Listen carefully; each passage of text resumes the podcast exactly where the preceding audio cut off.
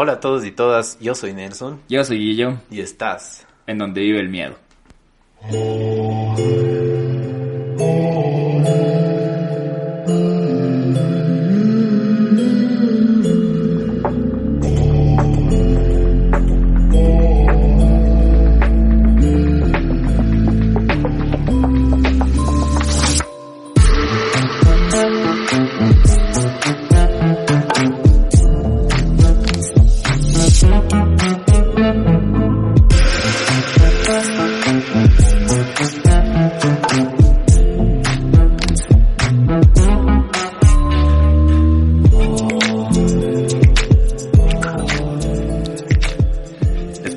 Casi un año, al fin podemos grabar juntos, Nelson, y se siente bien porque, no sé, se siente más fácil. Hasta tenemos aquí producción. Al fin, al fin tenemos la chance de grabar juntos, Guillermo, y qué honor, qué honor poder compartir contigo este mundo del podcast directamente, face to face, y también ver las expresiones que vas a tener cuando escuches acerca de este tenebroso caso. Sí, estamos de Quito, entonces de ahorita es como que, no sé, más fácil verle al Nelson no solo en una pantalla y... No En sé, Quito, estoy, papá. yo estoy súper emocionado. No sé, de, bueno, ya Nelson nos va a contar más de qué vamos a hablar hoy, pero yo personalmente estoy súper emocionado. Perdón, el sonido era el cierre que no sé si es el COVID o algo, pero ya me entraron los calores. Am, bueno, eso, Guillo, qué gusto tenerte aquí. Todos estamos eh, emocionados, la familia, los, los panas que te hemos visto. Eh, qué bueno que te des una vueltita a los tiempos.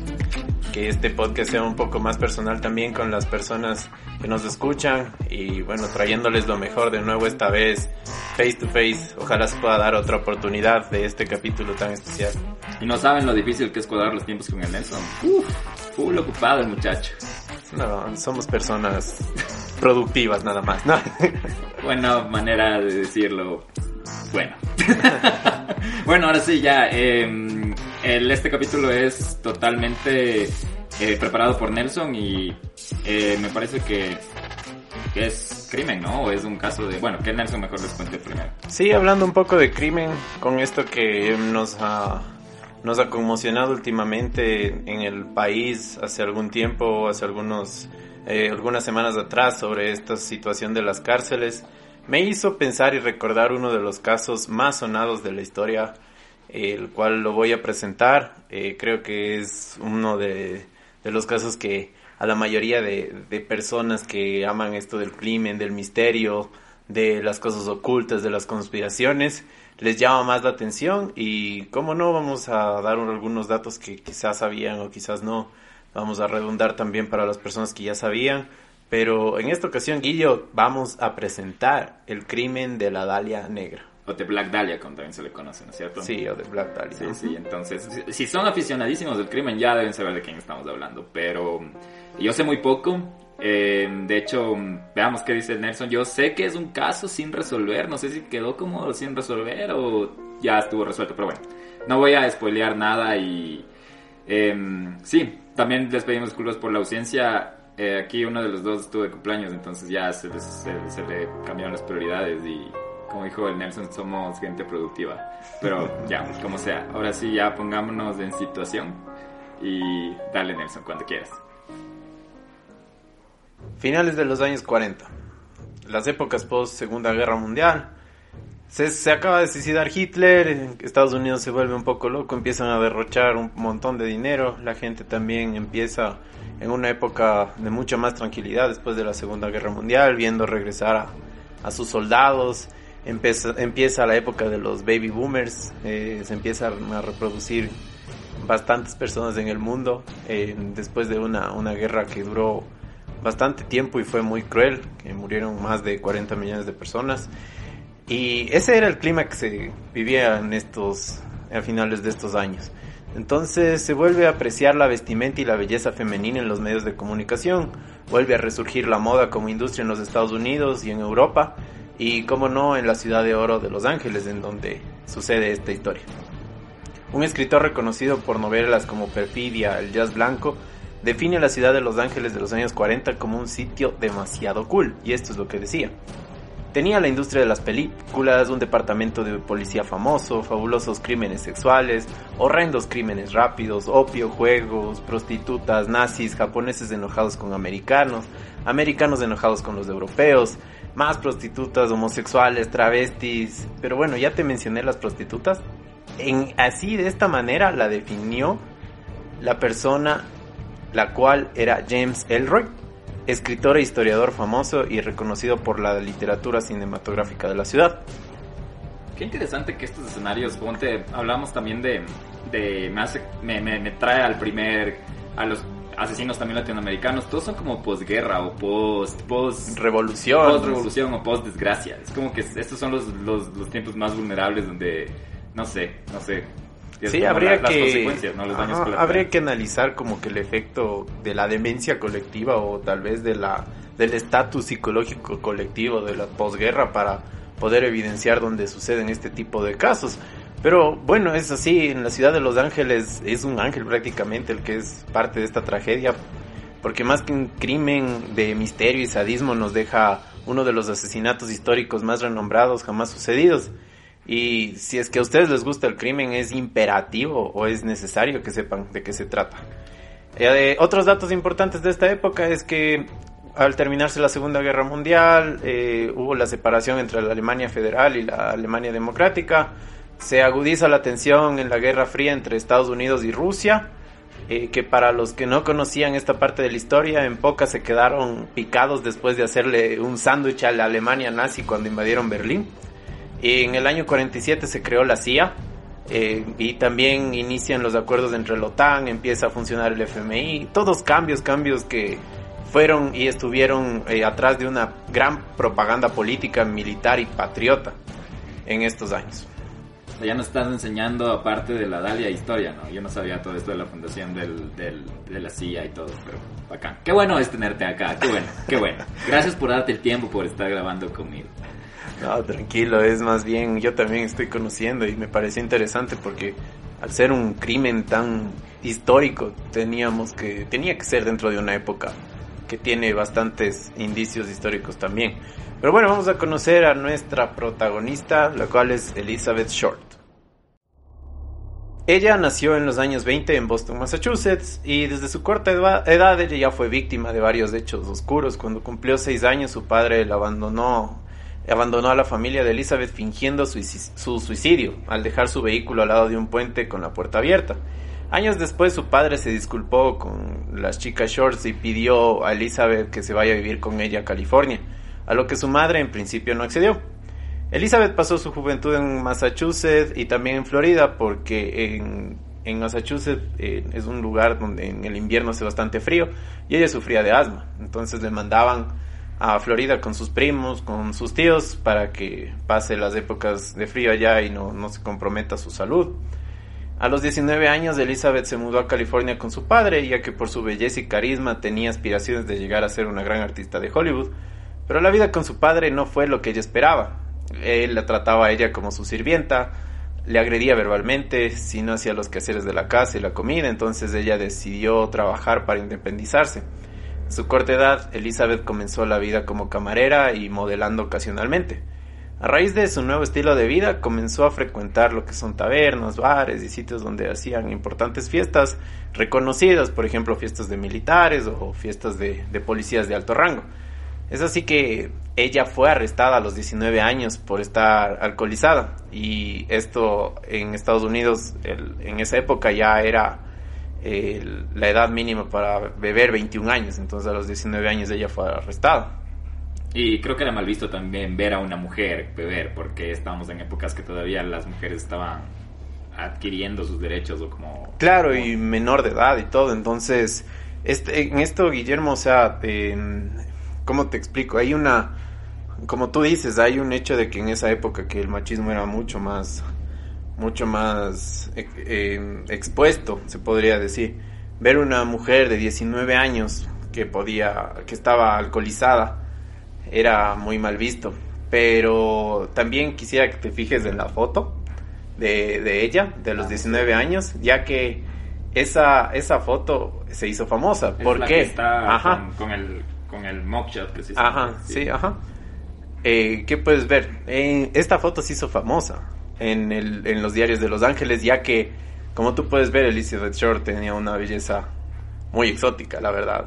Era, tú decías que estaba, estaba mm, incursionando para ser modelo, ¿no? Y bueno, se llama la Black Dahlia porque tenía el cabello negro y, y ustedes saben, en, en, en países anglosajones ver a alguien con cabello negro es como alguien exótico, entonces eh, vamos a postear igual esta foto en el Instagram.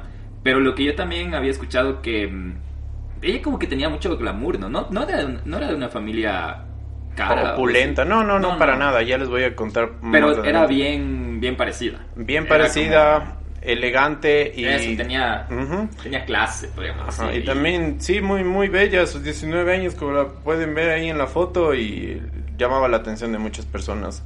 Esta foto se hizo famosa entre los policías, era como que ahora prácticamente se pasaran la foto y se hiciera viral.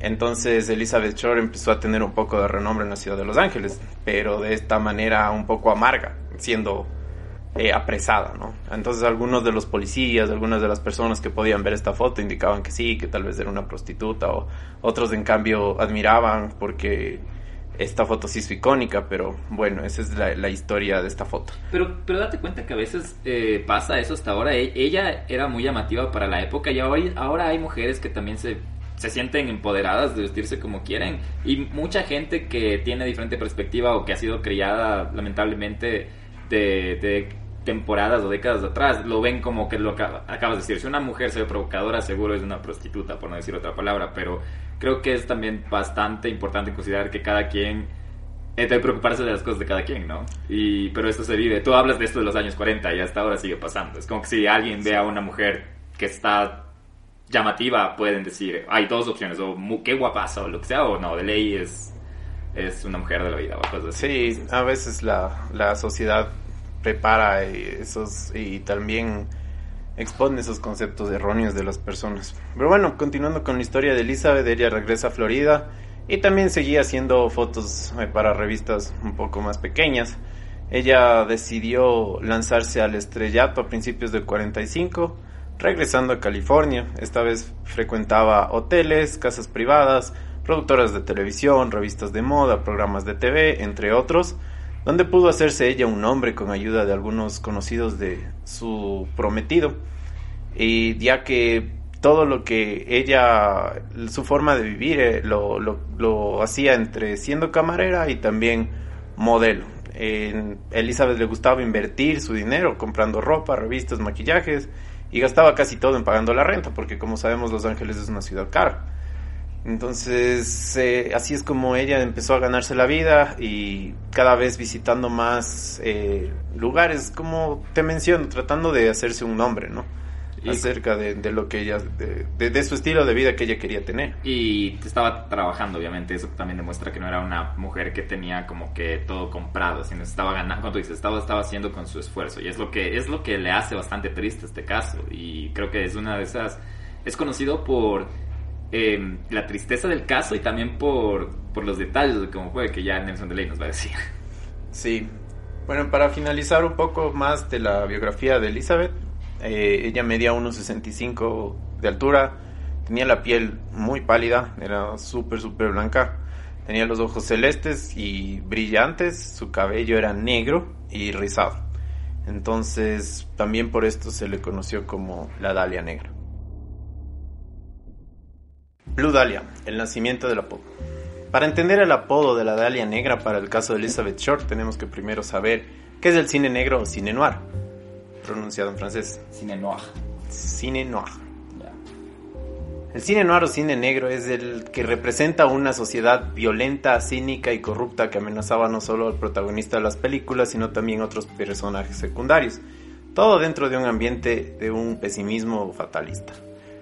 Los finales suelen ser agridulces y presentan directamente el fracaso del protagonista en algunas ocasiones. Otro punto característico del cine negro es la presencia de la femme fatal, la mujer fatal que aparentemente es inofensiva, pero puede conducir a sus víctimas al peligro o a la muerte. Usualmente las películas de cine negro no tienen un héroe ni un villano, todos representan personajes que están corrompidos dentro de la misma fanesco situación. Las escenas... Las escenas sexuales son muy enfatizadas en la seducción femenil, el poder ejercido a través del miedo y la violencia, la opulencia, el contrabando y varios antivalores que tenían las mafias, pandillas y grupos delictivos de la época, incluyendo a la policía y a veces a la milicia.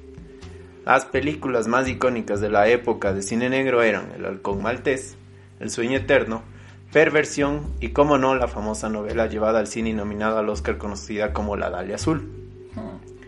Un film que trata de dos amigos militares que regresaban de la Segunda Guerra Mundial y uno de ellos advierte a su colega que su esposa está teniendo una aventura con el dueño de un prostíbulo de la ciudad llamado la Dalia, Azul.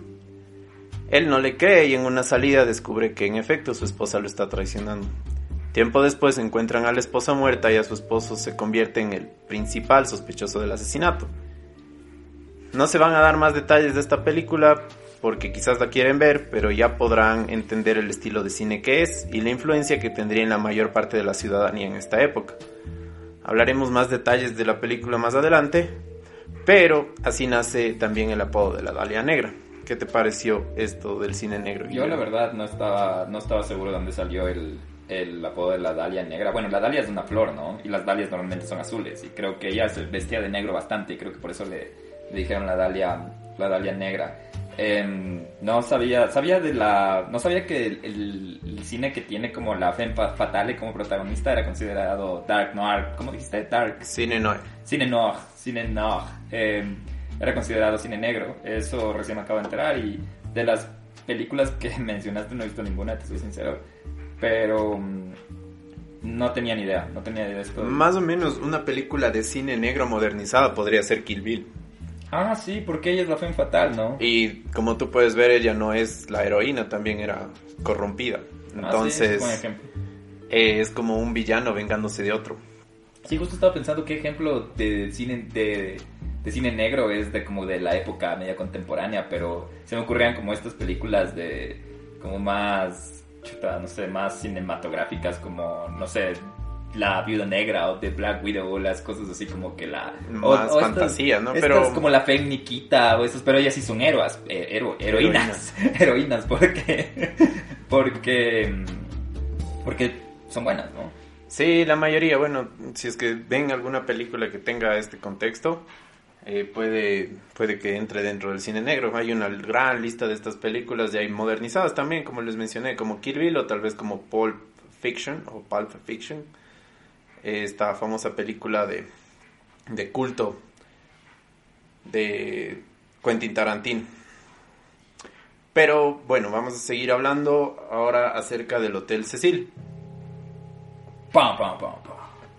no solo es por el Islam, los suicidios, las ventas de drogas, la prostitución, las misteriosas desapariciones, los rituales satánicos, secuestros, sadismos, chicas desaparecidas y la gran lista de asesinos en serie que han visitado este hotel de culto para la gente que es fanática del misterio y de todo el ocultismo. Es el aura, es la vibra, la energía que emanaba quedarse en ese hotel, lo que a manera de leyenda urbana indica entre las personas que una vez que te quedabas en el Cecil la vida te cambiaba para mal casi siempre. Este es el famoso hotel que está ubicado en una de las zonas más peligrosas de Los Ángeles, para los que no lo conocen, es una parte de Estados Unidos que quizás no se muestra en los documentales y películas famosas. Esta parte de la ciudad se la conoce como Skid Row.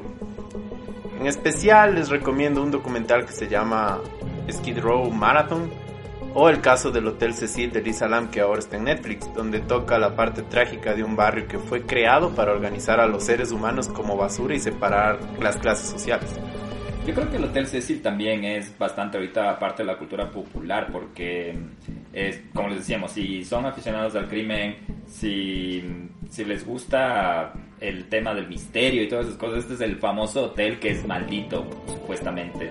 Eh, tiene una historia súper interesante, la, el show de Netflix que Nelson menciona es súper interesante porque hablan del caso, pero también le hablan un poco de la historia del hotel. Y creo que todo el mundo sabe producción, tú sí sabías del Hotel Cecil, ¿cierto? Entonces sí, es algo que ya, ya creo que si están aquí deben saber. Si no saben, aquí es... Bueno, pero el Nelson ya nos va a contar más de eso. Bueno, a mí personalmente de los casos que más me han sorprendido del Cecil son los siguientes. En el año 44 una mujer de 19 años llamada Dorothy Jean Purcell dio a luz a un bebé a la mitad de la noche. Ella no sabía que estaba embarazada y pensando que su bebé estaba muerto lo lanzó por una ventana. Dorothy fue llevada a juicio, pero fue encontrada inocente por motivos de locura y fue internada en un hospital psiquiátrico. El otro caso que también me sorprende del Hotel Cecil es que una persona que abusaba de las drogas decidió acabar con su vida lanzándose por una de las ventanas del hotel. Sorprendentemente cayó sobre un cartero y acabó con la vida de los dos. ¿Qué más, qué más, qué más muestra de maldición? Qué, mala suerte. Eso es ya mala suerte. pues en el Cecil fue quizás el último lugar en el que se le vio vivo a Elizabeth Short, donde se encontró evidencia que se había quedado algunas noches en el pasado y también que disfrutaba de tomar cócteles en el vestíbulo mientras esperaba largas charlas con sus conocidos.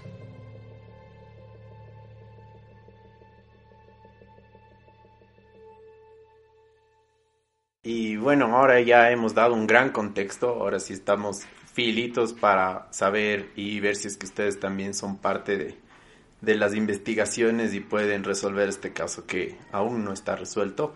Voy a hablar del asesinato y el reconocimiento del cuerpo de la Dalia Negra. Y de hecho, les, como siempre, les avisamos que este caso es bastante descriptivo y como lo encontraron es bastante gráfico, así que ya saben la respectiva alerta de material sensible, pero si están aquí es porque ya saben de, lo que vamos a hablar, pero siempre nos gusta recordarles. El cuerpo de la Dalia Negra fue encontrado en el distrito de Leimert Park en enero del 47. Había sido abandonado en un terreno baldío cerca de la avenida Norton. El cuerpo fue descubierto por Betty Bersinger, quien había salido de dar un paseo con su hija de tres años. Ella creyó que encontró un maniquí roto por la mitad, pero al acercarse comprobó horrorizada que se trataba del cadáver de una mujer. El cuerpo desnudo había sido cortado por la mitad a la altura de la cintura de una manera muy cuidadosa. Parecía hecho por un cirujano. Había sido limpiado y olía a gasolina. Su rostro estaba cortado desde los labios hasta las orejas, al puro estilo de la sonrisa del guasón. Le fueron arrancados del estómago, el corazón, los intestinos, le habían mutilado uno de sus pezones, sus piernas estaban abiertas y sus brazos en ángulo de 90 grados. Pero la autopsia develó secretos más profundos y todavía más perturbadores. Ella había sido asfixiada, torturada, le habían fracturado las piernas y la cabeza con un solo objeto que puede haber sido un bate de béisbol. Había fuertes marcas en sus tobillos y muñecas hechas por una cuerda, sugiriendo que había permanecido maniatada al menos unos tres días. Su cuerpo fue brutalmente torturado, se encontraron numerosas laceraciones, golpes, cortes, quemaduras de cigarrillo en los pechos y también su pecho derecho despellejado. Se dijo que también había sido obligada a comer excremento y otros fluidos. La causa de la muerte fue la pérdida de sangre de las laceraciones del rostro combinado con el shock de una conmoción cerebral. Las huellas dactilares no pudieron ser tomadas ya que su cuerpo permaneció varias horas conservado en agua, pero fue reconocida porque parte de sus huellas fueron analizadas y comparadas con la foto de su detención, la que ya les habíamos mencionado. Y la que estoy viendo ahorita mismo, que no, no había visto el documento de Nelson y acabo de ver, no sé dónde sacó las fotos. Obviamente estas fotos no vamos a publicar en Instagram, pero ni siquiera Instagram, Instagram nos deja, pero son muy fuertes. es, un, crimen horroroso, así, es, es como un muñeco prácticamente, bueno, no sé, no sé, es como las manos abiertas, las piernas. No, por eso mismo pensaron que era un maniquí. Sí, y casi como lo puedes ver, Guillermo, sin sangre, o sea... No, no quiero ya seguir viendo, ya le bajé la verdad. bueno, Elizabeth tenía un tatuaje de una rosa roja en su muslo. El asesino cortó su tatuaje y lo insertó dentro de su vagina, con el fin de que se tardaran en reconocerla. Mary Antford, policía que fue testigo del reconocimiento y análisis del cadáver de la, de la Dalia Negra, indicó lo siguiente también. No se dijo nada de esto en el reporte inicial, ya que la policía indicó que era un detalle muy bizarro y que incentivaría al morbo de las personas sin respetar la memoria de la fallecida. Recordemos que eran los años 40, 50, este tipo de casos aún eran muy estremecedores. También dijo que en la tierra cercana se veía la huella de un talón de un zapato masculino junto a las marcas que parecían de un vehículo y en el fondo del terreno apareció un saco de cemento vacío con algunas gotas de agua ensangrentada. Entonces quizás la finalización del cuerpo terminó en este sitio. La Dalia nunca morirá. Solo basta poner el hashtag Black Dahlia en Instagram para poder encontrar más de 46.000 posts de personas con maquillaje oscuro, tatuajes, ropas y fotos oscuras referentes a este icónico crimen. Pero fue siempre de esta manera, así que aquí les dejamos una corta pero pretenciosa lista de cómo es que este caso se hizo tan mediático y famoso. El crimen conmocionó a la gente de Los Ángeles no solo por su alto contenido misterioso, sino también porque la desinformación y filtración de datos incompletos desencadenó una serie de especulaciones de historias fantásticas por parte de los medios y de las personas. Cuando la policía logró identificar el cuerpo, emitió un comunicado con la foto de Elizabeth Short a los medios Los Ángeles Examiner. La reconocieron de inmediato al tener las fotos en el portafolio y decidieron actuar de manera poco ética. Obtuvieron más información interna que la competencia de la siguiente manera. Llamaron a la mamá de Elizabeth y le dijeron que su hija se había ganado un concurso de belleza. Solo cuando la madre le dio la suficiente información a la, a la revista sobre quién era Elizabeth, le informaron que su hija estaba muerta. ¿Qué te parece, Guillermo? Actuar de esta manera antiética como revista. No sé, me parece, ¿sabes qué? Es que yo sigo pensando, es como que hablas, los años 40 en algunas cosas nos hemos quedado en las mismas épocas, ¿no? O sea, es todo es tema de amarillismo, de desinformación, que esperarías que después de cuánto tiempo, de más de 60 años, podamos haber como reformado o adaptado mejores, no sé, medidas para, como no sé, evolucionado en lo mismo. Pero lo que cuentas es como que hasta ahora es peor porque es más fácil difundir este tipo de, de información con lo que tienes con lo que tienes de tu mano. Ahorita las fotos que estamos viendo yo no creo que las personas podríamos acceder a eso. Y no sé es es por eso están con tan y si quieren saber cómo acceder a esas fotos pueden escuchar de nuevo nuestro podcast sobre la deep web. Ah sí de la web. O el Nelson ya va a abrir su OnlyFans donde va a poner la, el material exclusivo de, de donde el miedo con nuestro próximo patrón, así que estén pendientes. Sí, ahí de hecho les dejamos las preguntas. ¿Dónde vive el miedo debería abrir un OnlyFans o un Patreon? bueno, sigamos con la lista. Al menos 60 hombres se habían adjudicado el asesinato de la Dania Negra en ese año. Al parecer la policía no pudo encontrar vínculos directos entre el sospechoso y Elizabeth Short algunos fueron detenidos y después absueltos. Hasta el día de hoy hay más de 600 personas que se han hecho pasar como asesinos de la Dalia Negra. Su apodo se popularizó por parte de los medios, ya que la película de la Dalia Azul había impactado a las personas por su violencia en ese año. Además encontraron un parecido entre las fotos de Elizabeth Short con la actriz de la película con las mismas características de Short solo que Elizabeth tenía el pelo negro y que en sus últimas fotos utilizaba vestidos oscuros para que sus bellos ojos resalten. Además, era un título que le ayudaba a vender más ejemplares a las revistas. Se llegaron a escribir varios artículos que menospreciaban la carrera de Elizabeth, llegando a decir que ella era pretenciosa, alcohólica, drogadicta y una prostituta, lo que desembocó en convertirla en una celebridad muerta y que más de a uno le hubiera encantado conocerla. El mismo periódico que llamó a su madre para decir que ella ganó el concurso y recibió más información, que era Los Ángeles Examiner, había recibido un paquete que contenía el certificado de nacimiento de Elizabeth, la tarjeta del Seguro Social, fotografías y una libreta de direcciones de un hombre llamado Mark Hansen, que había estado en posesión de la Dalia Negra. El paquete se había limpiado cuidadosamente con gasolina para destruir todas las huellas dactilares el mismo método utilizado para limpiar el cuerpo de Elizabeth, es decir, que el asesino envió en un paquete por correspondencia estos artículos de esa revista. En 1999 el investigador privado Steve Hodel descubrió un álbum de fotos de su padre en donde había una fotografía de una mujer con piel clara y cabello oscuro. No la conocía pero creyó que se parecía a la Dalia Negra. A partir de este descubrimiento, Hodel llevó a cabo una larga investigación que lo convenció de que su padre había asesinado a Elizabeth Short. George Hodel, el padre de Steve, había vivido en la misma ciudad en la época en que ella murió. Muchos testigos afirmaron haberlos vistos juntos e incluso hubo quien dijo que eran amantes. Cuando el cuerpo de Bed apareció cortado por la mitad del 15 de enero del 47, se creyó que la persona responsable de aquel corte tan limpio debía tener amplios conocimientos de medicina y coincidentemente George Hodel era médico. De hecho, su consultorio se encontraba solo a dos manzanas del Hotel Cecil y era reconocido por practicar abortos y cirugías clandestinas. Se dice que George era el favorito de la policía para practicar abortos a las prostitutas de la calle de Skid Row, los cuales embarazaban a estas chicas. por lo que si se capturaba al doctor, él hubiera contado varios de los secretos de la policía tan famosa de esa época. Pero eso hasta ahora es una teoría. No, pero está todo ahí, está todo. No sé si, bueno, bueno, sigue porque yo sé, escuché otra cosa ahí, pero no, ahí está todo. Es como... Así que este fue la forma en la que se encontró y todo el contexto acerca de Elizabeth Short. Que la verdad a mí me deja más preguntas que respuestas. Pero no sé, quiero que tú me digas qué opinas, quiero que me des tu, opinión acerca del caso. Y pues bueno, si sabes algo adicional, Verás, yo, yo cuando supe del caso no sabía todos esos detalles, bueno, sabía de cómo encontraron el cuerpo y, y de hecho, desde la primera vez que veo las fotos, eh, había estado evitando ver las fotos, gracias. El, pero no sabía todos estos detalles de, de, cómo fue influenciado la parte histórica con el caso y que creo que es bastante válido mencionar eso.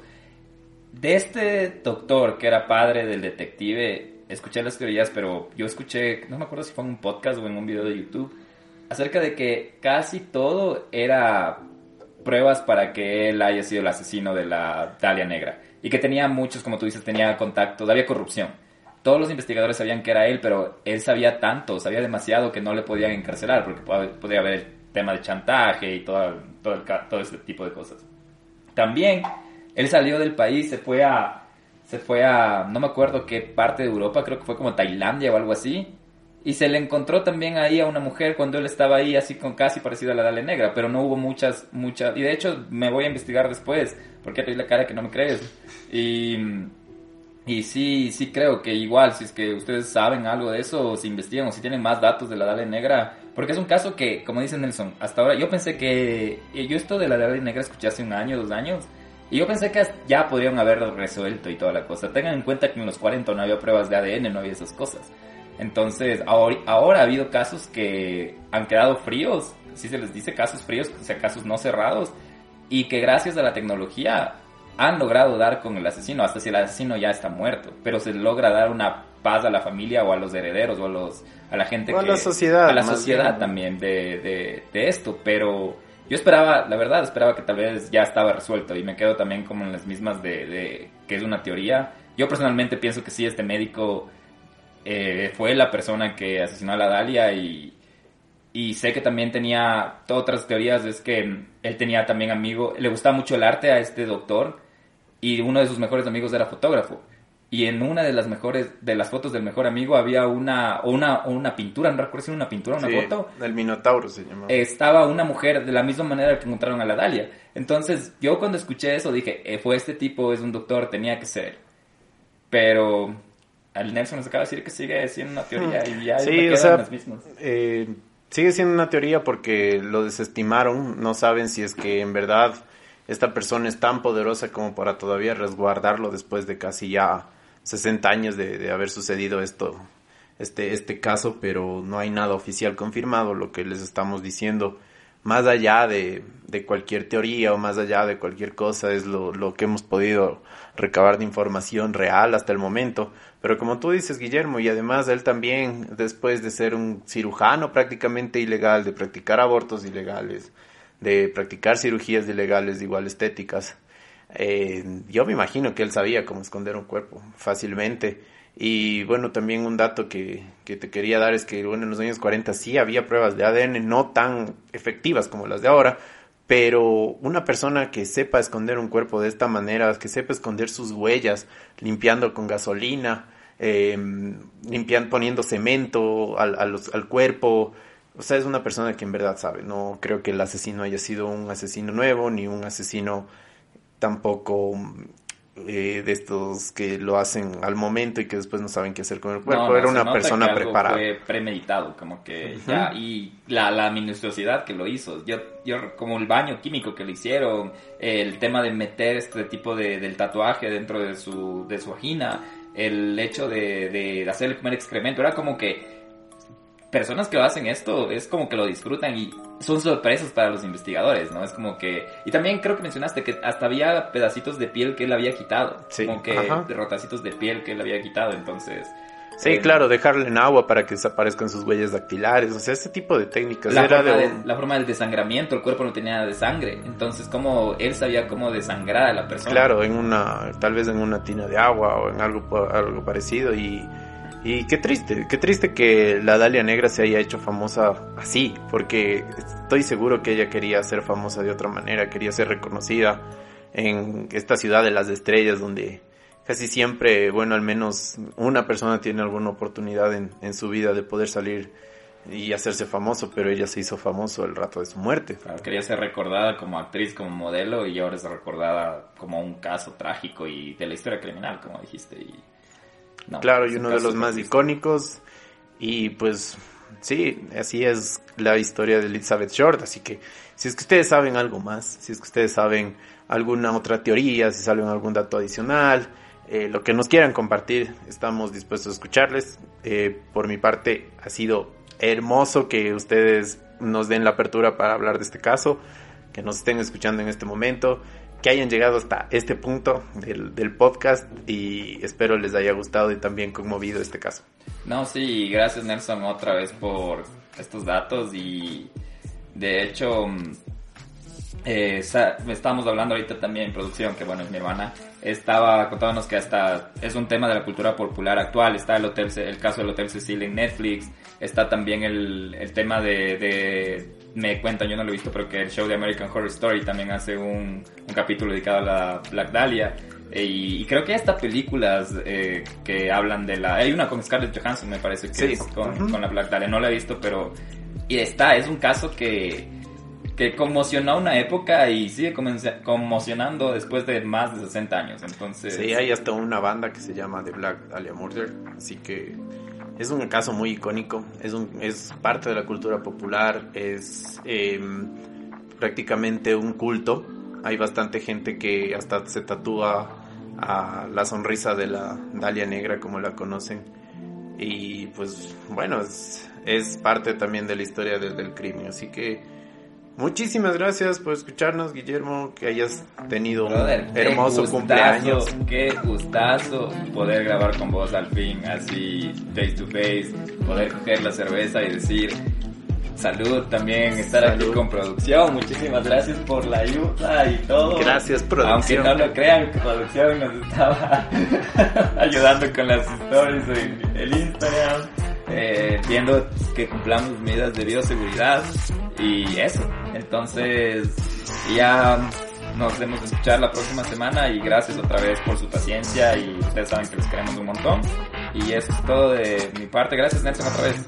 Te quiero un montón y gracias. Chao. Gracias a todos. No se olviden de compartirnos, de escribirnos. Ah, sí, sí, sí, sí, sí. Eh, síganos en, en Instagram, arroba donde vive el miedo. Necesitamos sus historias. Quieren que volvamos a lo paranormal, que y mándenos sus historias a donde vive el miedo podcast arroba gmail.com y ahora sí Nelson la despedida es tuya adiós me voy muchísimas gracias a todos eh, muchas gracias por seguirnos eh, qué gusto Guillo tenerte aquí con, con nosotros face to face Muchas gracias producción, muchas gracias otra vez.